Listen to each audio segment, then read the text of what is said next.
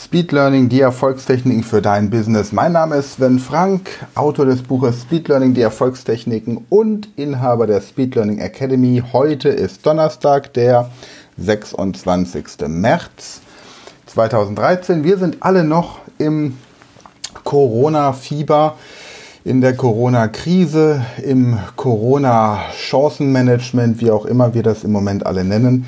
Ich finde es auf jeden Fall im Moment gerade tatsächlich sehr schön, von Tag zu Tag immer mehr viel Zeit mit meinem Sohn verbringen zu können, ihm tolle Sachen beibringen zu können. Und hier ist das nächste Video, ausgehend von der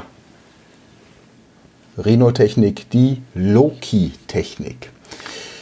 Es war einmal ein kleines Rhinoceros, ein Nashorn, das machte einen Ausflug und damit sich dieses kleine Rhinoceros merken konnte, wie es wieder nach Hause kam, merkte es sich markante Punkte auf der Route, um anschließend den Heimweg zu finden. Das, was im Grunde jeder Dackel kann, jeder Hund, jede Katze, jedes Tier, nämlich sich markante Punkte auf einer Route zu merken, das ist etwas, das ihr euch auch zunutze machen könnt. Über die Routenliste wollte ich heute aber gar nicht sprechen. Die Routenliste kommt tatsächlich erst nächste Woche.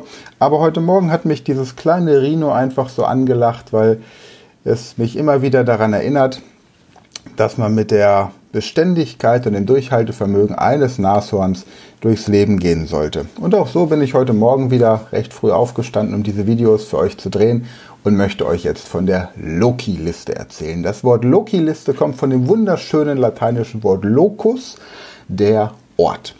Und bei der Loki-Liste nehmen wir nun in einem Raum zehn markante Punkte im Uhrzeigersinn und merken sie uns. Warum? Weil wir uns mit Hilfe dieser Loki-Liste in Kombination mit der Baumliste, die wir gestern hatten, und der Körperliste, die wir morgen haben werden, Daten, Zahlen, Fakten in unendlicher Größe merken können.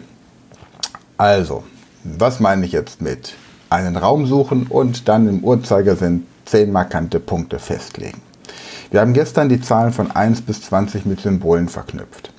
Und nun nehmen wir einen Raum, in dem wir die Zahlen von 21 bis 30 verknüpfen. Bei mir zu Hause ist das zum Beispiel mein Wohnzimmer. Wenn ich ein Stockwerk tiefer im Wohnzimmer bin, und mir diesen Raum angucke im Uhrzeigersinn, dann sehe ich als allererstes eine massive Holztruhe. Das ist für mich das Symbol für die 21. Dann kommt ein Telefon, 22. Dann kommt ein alter Bauernschrank, das ist Symbol für die 23. Ein Radio, das ist die 24. Ein Laufstall, der dort schon seit zwei Jahren nicht mehr steht. Aber als ich diese Liste für mich Bezug auf dieses Haus erstellt habe, stand dort ein Laufstall. Das ist die 25. Eine orientalische Lampe hängt nebendran. 26. Ich gehe weiter im Kreis. 27 wäre das Sofa, 28 mein Bücherregal, 29 das Treppenhaus und 30 das Hochzeitsbild. So, ich merke mir also diesen Raum. Warum sind das die, warum ist das für mich der Raum von den, von den 20ern, also von 21 bis 30? Weil ich mit meiner Frau dort zu zweit bin, sobald mein Sohn im Bett ist. Für die 30er habe ich dann das Kinderzimmer, denn das Kinderzimmer haben wir hier, seit wir zu dritt sind. Auch da habe ich zehn markante Punkte im Uhrzeigersinn. Wer die komplette Liste haben möchte, findet sie in meinem Buch Speed Learning die Erfolgstechniken. Ansonsten ist es ja auch nur ein Beispiel, damit ihr eure eigene Liste erstellen könnt. Die Zahlen von 41 bis 50 habe ich hier in meinem Büro.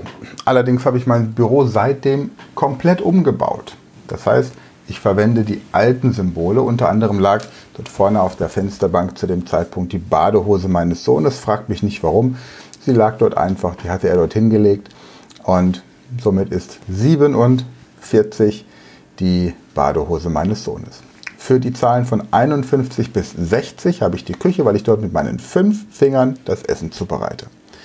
61 bis 70 ist das Schlafzimmer, weil ich dort sechs Stunden schlafe in der Nacht. 7, 71 bis 80 ist das Badezimmer, weil ich dort meine sieben Sachen regel. 81 bis 90 ist der Keller, weil ich dort acht geben muss, dass ich nicht so viele Spinnen reinlasse und 91 bis 100 ist die Körperliste, von der ich morgen spreche. Wie kann ich mir jetzt also dieses Wissen zunutze machen? Zum einen kann ich mir eine Zahl, sagen wir mal ein Geburtsdatum oder eine historische Zahl merken, indem ich beispielsweise die Zahl, sagen wir mal, der 24. Was ist denn heute für ein Datum? Der 26.3. Nehmen wir doch das heutige Datum. 26 ist bei mir also eine orientalische Lampe. März, die 2.3 ist eine Kuchengabel. Das heißt, im äh, März treffe ich alle Menschen, die Geburtstag haben, in einer Konditorei. Die Kuchengabel als Symbol für die Konditorei. 26 die orientalische Lampe. Ich komme also in eine Kuchengabel, äh, ich komme also in eine Konditorei mit meinem äh, heute geburtstagshabenden Bekannten und da baumelt eine orientalische Lampe. Und aus dieser orientalischen Lampe holen wir Kekse raus. Oder eine Tasse Kaffee oder was auch immer. Oder man trinkt dort aus orientalischen Lampen den Kaffee. Irgendein Bild, das merkwürdig ist. Je merkwürdiger, desto besser. Das ist wie bei einem Verkehrsunfall. Je schwerer verletzt die Leute sind, desto schwieriger ist es wegzugucken, wenn man vorbeifährt. Ein anderes Beispiel, das ich äh, vor einiger Zeit mal bei einer Gruppe von Schülern vorgestellt habe, die wichtigsten Ereignisse rund um den Ersten und Zweiten Weltkrieg. Schauen wir es uns mal an. Wenn ihr gestern die Baumliste so ein bisschen wiederholt habt, dann äh, wisst ihr, wovon ich jetzt rede. Ansonsten schaut euch nochmal das Video von gestern an mit der Baumliste. Ja, ganz kurz vorweg noch, ihr braucht ungefähr eine Woche, um diese Liste von, diese, diese Loki-Liste mit den Zahlen von 1 bis 100, morgen werden wir noch die Zahlen, die restlichen Zahlen bis 100 machen, um die zu verinnerlichen. Also gucken wir es uns mal an. 1914. 19 war der Teller, 14 das Herz. Also ich sitze beim Abendessen mit meiner Frau und habe den Hochzeitstag vergessen. 1914. Ausbruch des Ersten Weltkrieges. Jeder Mann, der schon mal den Hochzeitstag vergessen hat, weiß, wovon ich rede. 1914, also Ausbruch des Ersten Weltkrieges. 1918. Ich sitze beim Abendessen und ich habe die Straße, also Teller und Straße. Meine Frau sagt zu mir, führe mich in das teuerste Restaurant unserer Straße aus. 1918, Ende des Ersten Weltkrieges. Tja, 1919, Teller, Teller. Meine Frau sagt, ich bin noch nicht ganz zufrieden. Wir vertragen uns erst, wenn wir in ein All-You-Can-Eat-Buffet gehen. All-You-Can-Eat. Wir vertragen uns, der Versailler Vertrag. Nächster Schritt. Ich komme in mein Wohnzimmer. Das ist jetzt alles 1900, das weiß ich. Ich muss mir das also nicht immer beim Abendessen vorstellen. Ich könnte mir jetzt vorstellen, ich sitze beim Abendessen und aus meiner Truhe, Symbol für die 21, herauskommt Adolf Hitler. Adolf Hitler? Ach, wir sind ja noch einen Schritt vorher. 1920, wichtiger Schritt. 1920 beim Abendessen sitzt eine Gruppe lustiger Menschen vor dem Fernseher und macht einen Videoabend. Und dann sagen sie sich, Videoabende sind uncool, lasst uns eine Partei gründen. 1920 Gründung der NSDAP. Und jetzt macht auch die 21 Sinn. Adolf Hitler klettert aus meiner Truhe.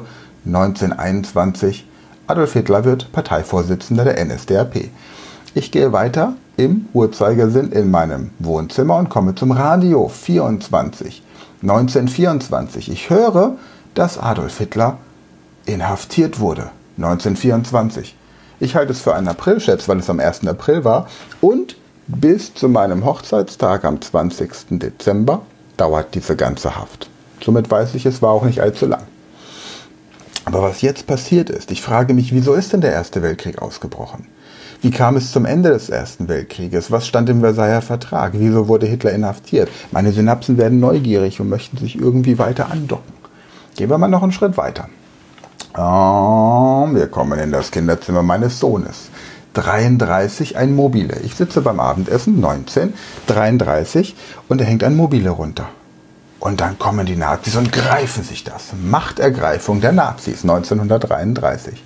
Ich gehe weiter, und weiter und weiter und plötzlich klirrt das Fenster im Kinderzimmer meines Sohnes und zerberstet in alle in tausend Teile. 1936 Reichskristallnacht, Reichspogromnacht. Ich gehe weiter. 1939 eine Stehlampe im Kinderzimmer meines Sohnes. 1939. Jetzt geht jedem ein Licht auf. Ausbruch des Zweiten Weltkrieges. Da fragt man sich doch, wie war es möglich, so kurz nach einem Ersten Weltkrieg schon wieder einen Zweiten Weltkrieg anzufangen. Wer darüber übrigens Informationen haben möchte, der kann hier bei YouTube gucken bei Mr. Wissen to Go. Da gibt es geniale Videos zu geschichtlichen Ereignissen. Gehen wir noch ein bisschen weiter. Wir kommen in mein Büro. 1944. 44, ich sehe einen großen Wandkalender. Dieser Wandkalender zeigt mir, dass wir gerade planen, wann die Alliierten in der Normandie landen. 1944. 1945, hier hinten, dieses Stundenglas ist bei mir Symbol für die 45. Die Zeit ist abgelaufen, der Zweite Weltkrieg ist vorbei. 46, hier vorne meine Heizung.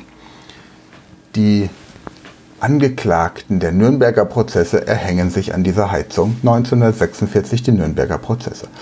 Und dann gehe ich ein bisschen weiter, mache einen kurzen Exkurs für morgen. 91, mein Fuß, meine Füße sind kalt, jetzt werden sie wieder warm. Ende des Kalten Krieges. Na, so macht Zahlen, Daten, Fakten, Merken Spaß. Und ihr kriegt das wirklich schnell in den Kopf der Kinder rein. Erstmal in euren eigenen und dann natürlich auch in den Kopf eurer Kinder. Denn die Frage ist, hättet ihr diese ganzen Daten auch zuordnen können? Und jetzt Hausaufgabe für alle, die Hausaufgaben mögen. Merkt euch die Baumliste, macht eine Loki-Liste, dann seid ihr morgen bereit für die Körperliste und dann wird ab nächste Woche das Lernen nie wieder so sein wie vorher. In diesem Sinne wünsche ich euch einen tollen Tag, bleibt alle stark und bis morgen. Tschüss.